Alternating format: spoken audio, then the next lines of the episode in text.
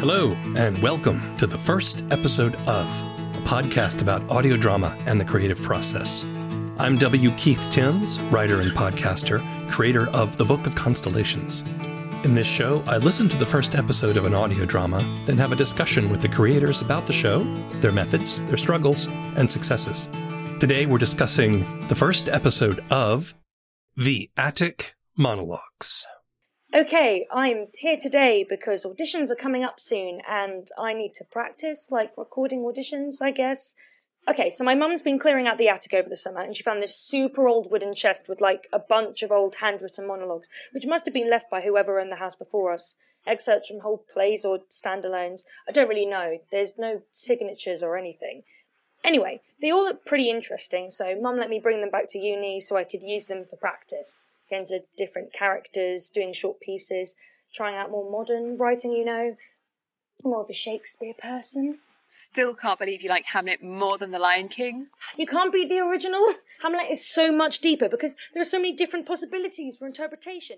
The Attic Monologues is a queer urban fantasy horror series created by Morgan Greensmith, who serves as the show's writer and producer. It follows Nix Ryland, a non binary theater student who decides to record themselves practicing monologues from a collection they found in their attic. Using their lifelong crush, Bella Crow, as their audience, they begin performing them. But these monologues are strange and dreamlike, and the more Nix reads, the more it becomes evident that things are not as they seem.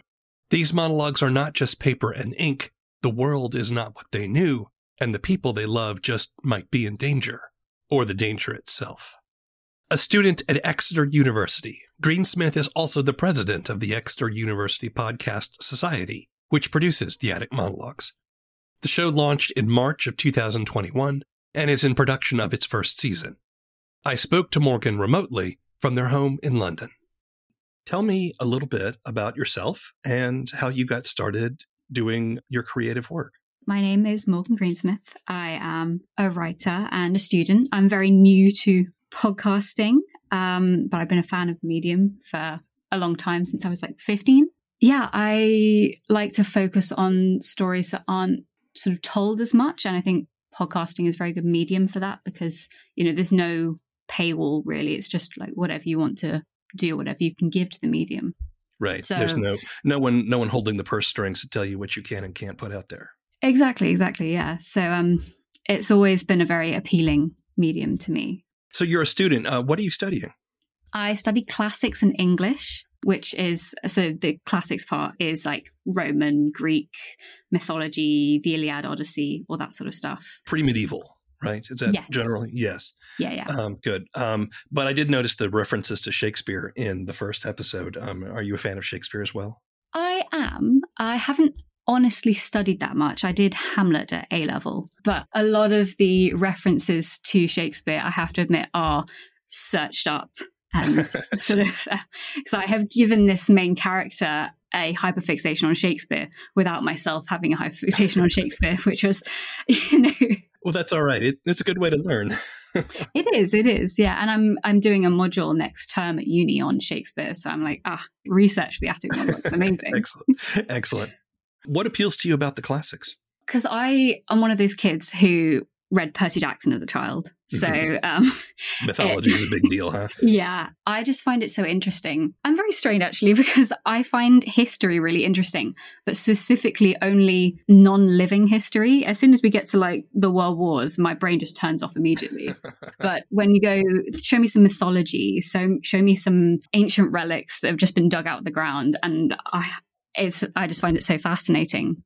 You build the Attic Monologue specifically as a queer urban fantasy podcast. Can you tell me what, what does queer mean to you in the context of your show?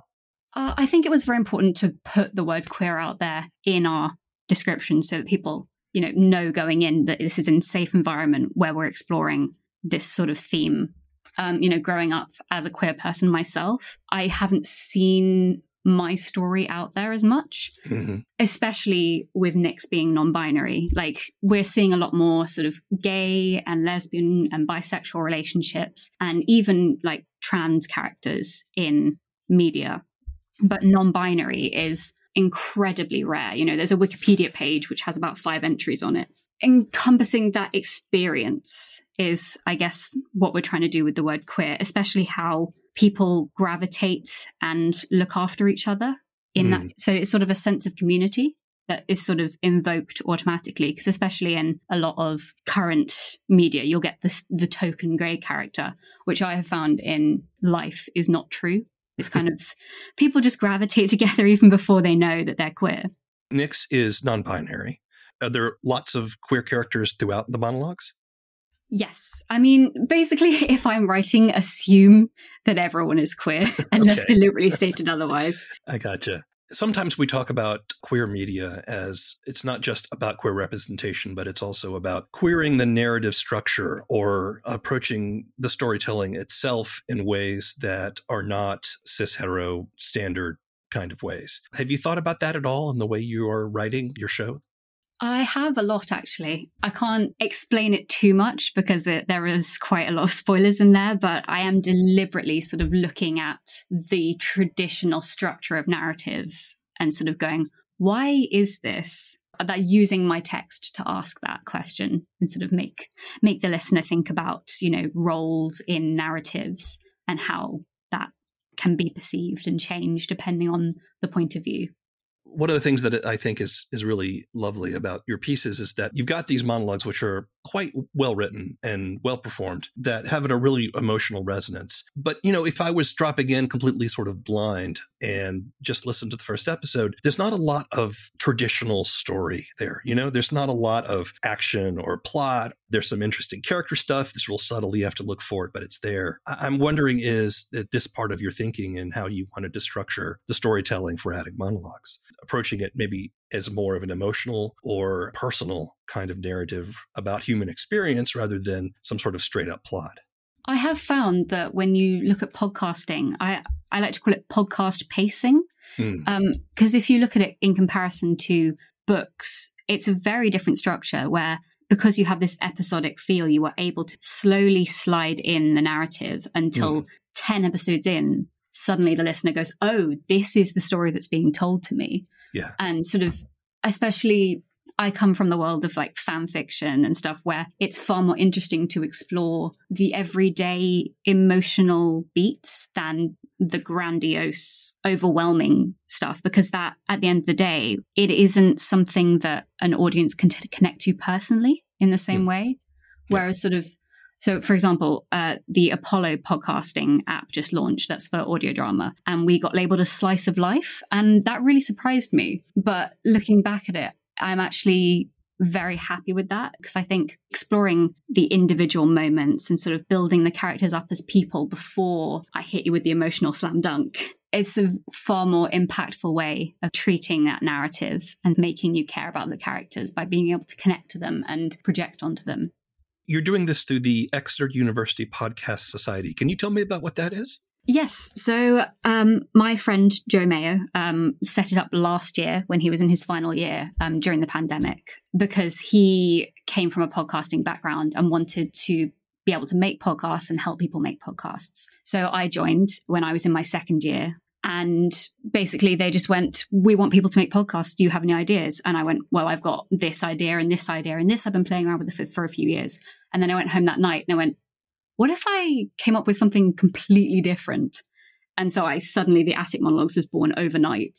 I sort of brought the first script to a session and they went, This is great start casting for it, start rolling for it. And it was very much a stumbling process from there. And then Joe graduated and I took over as president because. I was probably quite invested in the society, you know, because it had helped me yeah. make this show. So I am now the president. We run, you know, how to make podcast workshops and writing workshops for audio drama. We do a pod club every week where we listen to a podcast and then come together and talk about it. So it's a lot of fun. I'm really old, so I, podcasts weren't a thing when I was back in at university. But this sounds like a really interesting idea. I'm wondering, do you have any sense? Is that is that something that's happening across campuses? Are there podcast clubs that are springing up? Not that I'm aware of. Joe was very proud of us being the first podcast society in the UK for universities, so maybe we'll catch on. Have you had any training as an actor, or have you taken acting classes or anything like that? Uh, I did GCSE and A level drama, so I have some experience with acting, but I was always more of a techie. The reason I ask is there's a perennial problem that actors have, and that is trying to find a monologue that's good for auditions that they haven't heard before. When I heard about Nix and their trove of discovered monologues, that immediately made me think, ah, see, now there's a good thing. that's a good resource for an actor to have. Where did you come up with the idea for that? I'm not sure exactly. I think it was having been around drama people a lot. I have, and when I was in first and second year, a lot of my flatmates were drama students. So they were always complaining about, oh, this monologue I have to do, this monologue I can't find. And so I sort of knew that experience a little bit as well, because we had to, in A levels, even if you were a techie, you still had to perform a monologue. So desperately tearing through all the plays they had in the drama department, trying to find a monologue that fit was absolutely awful. Um, so I found one monologue and I just use that for every single audition I've ever done now. um, so, it, you know, if it ain't broke, but Nix is a drama student at the university. So they probably go through that a lot more than I have. Tell me a little bit about the Attic Monologues in your own words. What is this show about? What does it mean to you? It started off as an urban fantasy and then sort of has devolved a little bit into a horror, which was I, I was not expecting because I'm not a horror person. Um, but we have officially added horror podcast to our bio, which was like a life changing thing for us. yes, it is urban fantasy. Yes, it is horror. But at the end of the day, the Attic Monologues is about the struggle of growing up at the moment in this world. Like that is a theme that I'm very focused on in a lot of the different works I do, trying to explain and explore how young people are existing in the world today. And especially at university, you know, in my second year, we were in the middle of the pandemic mm. when I started this project. And it was a very traumatizing time for everyone. It felt especially isolating. And so exploring mental health and exploring interpersonal relationships is kind of more the focus and the all the fantasy stuff just kind of comes along for the ride. Because especially something that i have seen in a lot of shows is you know depression mental health they all get explored in a lot of fantasy shows but they get explored in conjunction with the fantasy. So you know there's a massive war in the fantasy world and everyone has depression because of that um, mm, things like yeah. that. And i sort of wanted to go what if they already had all of these issues? And how does that interfere with the hero's journey and the way the narrative is told? Because they don't react to events the same way that a mentally healthy person would. What is the driving force behind you wanting to tell this particular story? I know you said that it kind of came in a flash to you as an idea. Why did you want to tell this story and why now? That was the sort of year that uh, a lot of big podcasts were ending. So I, me and all my friends were very into the Magnus archives, for mm-hmm. example. Mm-hmm. Right. But it was very interesting to see the creator, Jonny Sims, say how it was originally aimed at people his age, like 30s, um, you know, in the workforce, sort of that sort of vibe. But it rang a lot of resonance with younger people. You got teenagers listening to it, despite the fact that it was aimed at a much higher audience. I wanted to tell a story like that that was actually aimed at our age group. But I mean, it, it's enjoyable for all. Sure. It's certainly relatable to hear people in your own peer group. Exactly. So I think why now is because I was feeling quite a lot of the things that my characters were feeling around the time I was writing it and sort of writing has always been my outlet. The way I process my own emotions is just give them to another character and go, you can deal with that instead. so why now? Because the world felt like too much. And so I wanted them to explore that and survive it. Anyway, Future Nix. With me today is my lovely co host, Bella Crow, housemate, enabler, biggest fan of yours truly. She's here because I think talking to a recorder is weird, and I need validation when I'm acting. And she's got the best reaction face to everything. Never be on her team for poker. Poker doesn't have teams. You're no fun.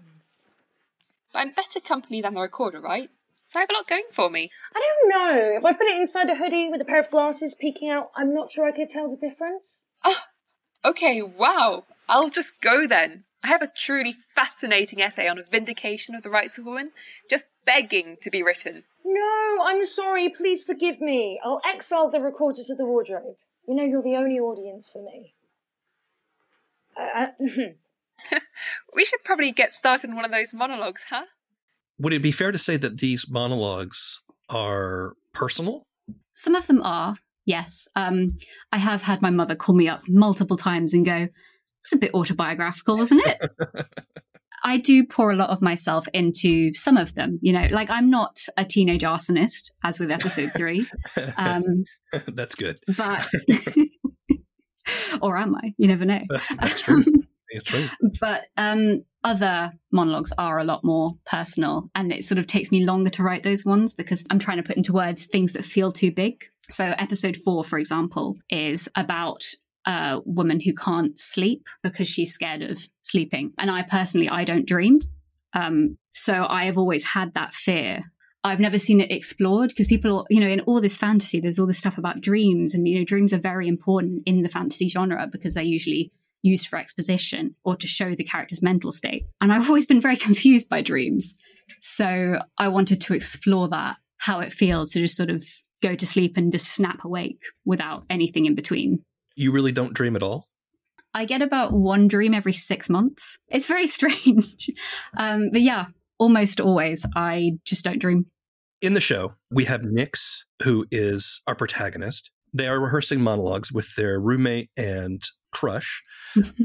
Bella. So the two of them work together. Nix is attempting to develop their craft as an actor. Bella is helping. The other thing that's going on there too is that there's a little flirtation. I'm guessing then that the relationship between these two people is central to the ongoing story of the monologues. Absolutely. Very slow burn, childhood friends to lovers arc is what I'm trying to go for. Yeah. I'm, I think, yeah, we've made that quite clear. Um, I don't feel like I'm spoiling anything to say that because I feel like we've been very obvious about it on Twitter, especially. The little flirtation moments are actually pretty cute. Um, so uh, I, I do appreciate that. Let's get started. Which one are you going to read today? Um, I was thinking maybe this one. I read over a couple earlier, and this one seems like a shorter one. Considering how much of a mess this recording already is, and since it's the first one too, probably want to start it slow, get back into the swing of things. I mean, all my drama modules are theory this term, so I literally haven't done any script work since May. Let's see. Eliana Wickham, a professor of astrophysics whose wife went missing several months ago. Starting on a high note, then. Nice name, I guess. Yeah, well, you know me morbid and bittersweet. Hmm. And you just want me to sit here? Should I look at you? Should I look somewhere else? I don't want to put you off or anything. No, no, no, you can look at me. It's okay. If anything, you'll make my performance better. I like it when you look at me. I, I, I mean, just because it's like having a legit audience watch, right? Uh, yeah. Uh, um, I'll just sit here. Um, whenever you're ready, go for it. I believe in you. And I think it's interesting that the first episode called The Stars Are Fire is about loss and grief. The speaker of the monologue is Ellie, uh, who is an astrophysicist who has recently lost her wife. We say lost, presumed dead, but is missing. Ellie believes that Zelda, her wife, is not dead, is in fact just missing and gone somewhere. Why did you want to begin with a piece that is about loss and grief? Pulling back the curtain a bit, it wasn't entirely planned. When I was writing, I started out by writing for NaNoWriMo, National Novel Writing Month. I just wrote as much as I could mm-hmm. of the podcast, just random scenes that came into my head. And by the end, I had about 10 different starting points for different monologues. And I sort of looked at them all and went, which one of these makes me feel something already? Which one of these do I want to tell? Which one of these do I want to start off with? It's very different to all the other monologues because it's a lot more narrative. Mm. It's sort of a lot more, Eliana is a lot more in herself and a lot more lucid than some of the other monologuers. I wanted to start off with sort of something beautiful. Eliana is all about the stars and sort of how beautiful everything is and how beautiful the world is and how the way that Zelda saw the world was beautiful. That night, she led me up to the summit, climbed up to the tree to its highest point, cracked glow sticks and waved them up at the sky, as if we could tell the stars in semaphore, hello. We nestled them amongst the leaves to light our way, shared a shitty bottle of champagne between breaths of lavender perfume and lip gloss, and when she wrapped the muslin around my finger in a silver loop, and, and asked me to be hers. I thought that night would last forever. I mean, when you look at the stars, you're really looking at what they looked like tens or hundreds or thousands of years ago because the light has taken so long to reach us. Time travel, if you like. So maybe really that night has lasted. You have a, a, really interesting take on this. I particularly like the fact that you juxtaposed Eliana as an astrophysicist versus Zelda, who is a folklorist. One has a very scientific, logical point of view about the stars, and the other one is all about mythology and about uh, the romanticism of them. It's the whole opposites attract kind of thing of, I don't understand why you think this way about this, but there's something about that which is very attractive. I wondered if it kind of underlined a little bit of Nix's and Bella's relationship. Definitely. I have been accused by my director, Elle, um, that everything, all of the relationships parallel or sort of play off each other in different ways. You know, we have Eliana and Zelda, we have Nix and Bella, we have uh, later on Ambrose and Adri. Um, there are lots more other relationships that come in later on. They are all deliberately paralleling or playing off each other in certain ways. I really enjoy that sort of narrative harmony. I do think that you dropped a little extra hint about something larger at the end of episode one. Because mm-hmm. if you listen all the way through the credits, at the very, very end, there's some little creepy, weird sound effect that happens. Now, I have no context for that. I don't know what that is. but is that a little a little tease? Is that a little hint? Oh, absolutely, yes. Um, every single episode has a post credit scene, to the surprise of quite a few of our listeners. Um, but every single episode has one. As you look back on the first episode now, and the season is taking shape and the story is unfolding, and you've added a horror tag, how do you feel about the work you did on that first episode? I am honestly quite proud of it. Um, hmm. we were stumbling in the dark quite a lot. I think we will at some point go back and re-record it because we have better equipment now, thanks to mm. our mm-hmm. Ko-fi, which is so lovely. There's so much weight on a first episode. You know, you have to establish the world, you have to establish characters, you have to establish a certain amount of stakes. You have to, there's a lot of lore dumping you have to do quite unsubtly. So it's very hard to pull off a first episode. What do you struggle with in your creative process and in your creative work? I honestly struggle with the monologues more than anything.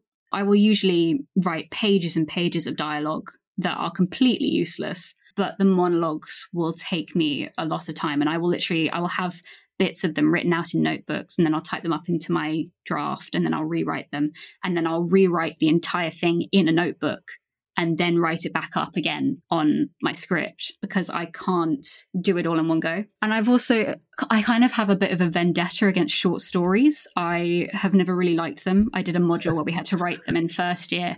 And I just thought they were absolutely pointless. And I would never write a short story because everything that is a short story should actually be a whole novel or a poem. and then cut to the attic monologues. And I suddenly realize that I have to write a short story every episode and really coming to appreciate the medium a lot more. It's a struggle. So just sort of trying to find the voice of each narrator is quite a bit of the struggle for me. The episode seven, for example, took so long to finish because originally the narrator was supposed to be a very traditional man, like 18th century conservative rich man because I was trying to write far outside my comfort zone and sort of see how that went. Mm. And I just could not write a whole monologue like that. And so I just made him gay and then suddenly it was going fine. It was great. uh, so if I if I have trouble writing a character, just make them gay. And... Yeah. I mean it works for me. uh, writing monologues, I think, is actually pretty tricky with dialogue, I mean, you still have the same same kind of challenges as you would normally, but with dialogue, you can play with things like the rhythm between the characters, mm. and there's action in the pacing and the the way they talk to each other. But when you've got a monologue, you have to really play with the language. If you don't break it up, if you don't find those beats, if you don't change the rhythm, and you don't use delicious words, you know. Mm. Then it's easy for the audience to kind of go, eh, uh, I'm tuning out because it's all becoming the same. Yeah, I think the actor who plays Nix Atlas, they absolutely knock it out of the park every time. Um, Mm. Sort of their energy and how they sort of take my words and change them and make them both Nix and the character simultaneously it is what makes or breaks the show. And I really do think it makes it. How do you measure success?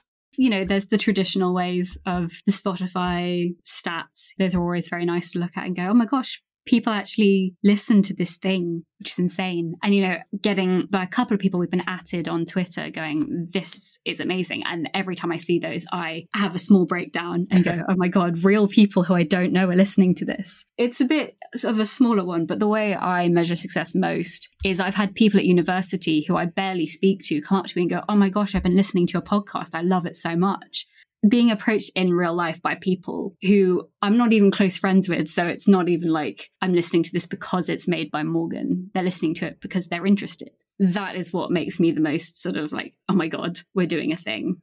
You've got a lot on your plate with school and, and then running the society and then making uh, the attic monologues. How do you stay motivated? I am not very good at motivating myself, but I find the attic monologues is a great way to procrastinate uni work. Um, I love that. any excuse I have to not do my university work, I will take. It's how I end up doing so many extracurriculars. Um, and sort of, I have a brain that likes to jump between things. So I find it a lot easier to have several plates spinning in the air at once so that I can sort of jump between them. What lessons have you learned about creating audio drama that you might want to share with other creators?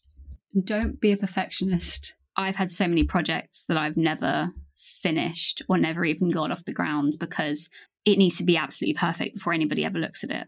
And I think, especially with a serialized audio drama with all those episodes, just getting it out there is arguably more important than making it good, which hmm. sounds absolutely blasphemous. But I think getting into the rhythm of writing and getting into the rhythm of releasing is more important in the long run. And sort of the quality will come from the habit. What's next for you? Our episode 10, our mid season finale, will be out in on the 29th. So by the time this episode comes out, it will be out. Um, and then we're taking a month off and we are setting up a Patreon, which is very exciting for us. Lots of more work for me, but very exciting. Beyond that, uh, Soren, our social media manager, and I are setting up a podcasting company, which we've been talking about since we were 18. Um, you know, we've always kind of wanted to do it. We have a lot of different ideas for scripts, um, but there's this one sci-fi script that we've been working on since we were, since we were 18, which we're hoping to get off the ground by the end of next year. So look out for that. Damn, Nixie. That was some performance. Uh, uh, thank you. Uh, I yeah, that that was a good one, wasn't it? Don't know how you're going to top that for the next one. The pressure, God. I wonder if any of these extracts are from the same thing. How do you want to know what happens to Zelda now? I'll have a look. I'll see if I can find anything. Maybe you should have chosen one a bit less intense to start off, huh? I don't know. I feel like the drama suits you. The attic monologues are filled with beautiful writing and can be appreciated on this alone. But Greensmith's slowly unspooling story weaves in elements of the supernatural, themes of loneliness and struggle, and the evolving relationship between Nix and Bella is at the heart of it all. You can listen to the attic monologues on most major podcast platforms, or see our show notes for links. The first episode of is written and produced by W. Keith Timms. All opinions expressed in this show belong to the people who expressed them, and not necessarily to anyone else. The theme song is Mockingbird by David Mumford. The show's webpage is thefirstepisodeof.com. If you're an audio drama creator and would like to be on the show, send an email to thefirstepisodeof at gmail.com.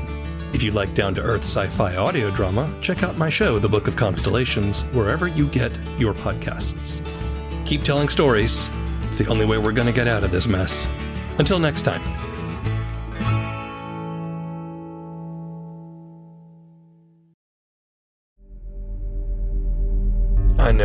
Questions about him. Where did he come from? How did he do all those things they say he did? Was he a terrorist? Was he crazy? Was his skin really blue? Well, I'll tell you what I know. I was there with him, driving through the back roads under the stars. I was witness to wonders and miracles, and to the darkness that's coursing through the veins of our country. He came to fight it in his own strange way, but no one leaves that fight unchanged. Not even Rael. People ought to know the truth. And I was there. The Book of Constellations is a down to earth sci fi road trip. It's audio fiction, and you can find episodes at bookofconstellations.com or wherever you get your podcasts.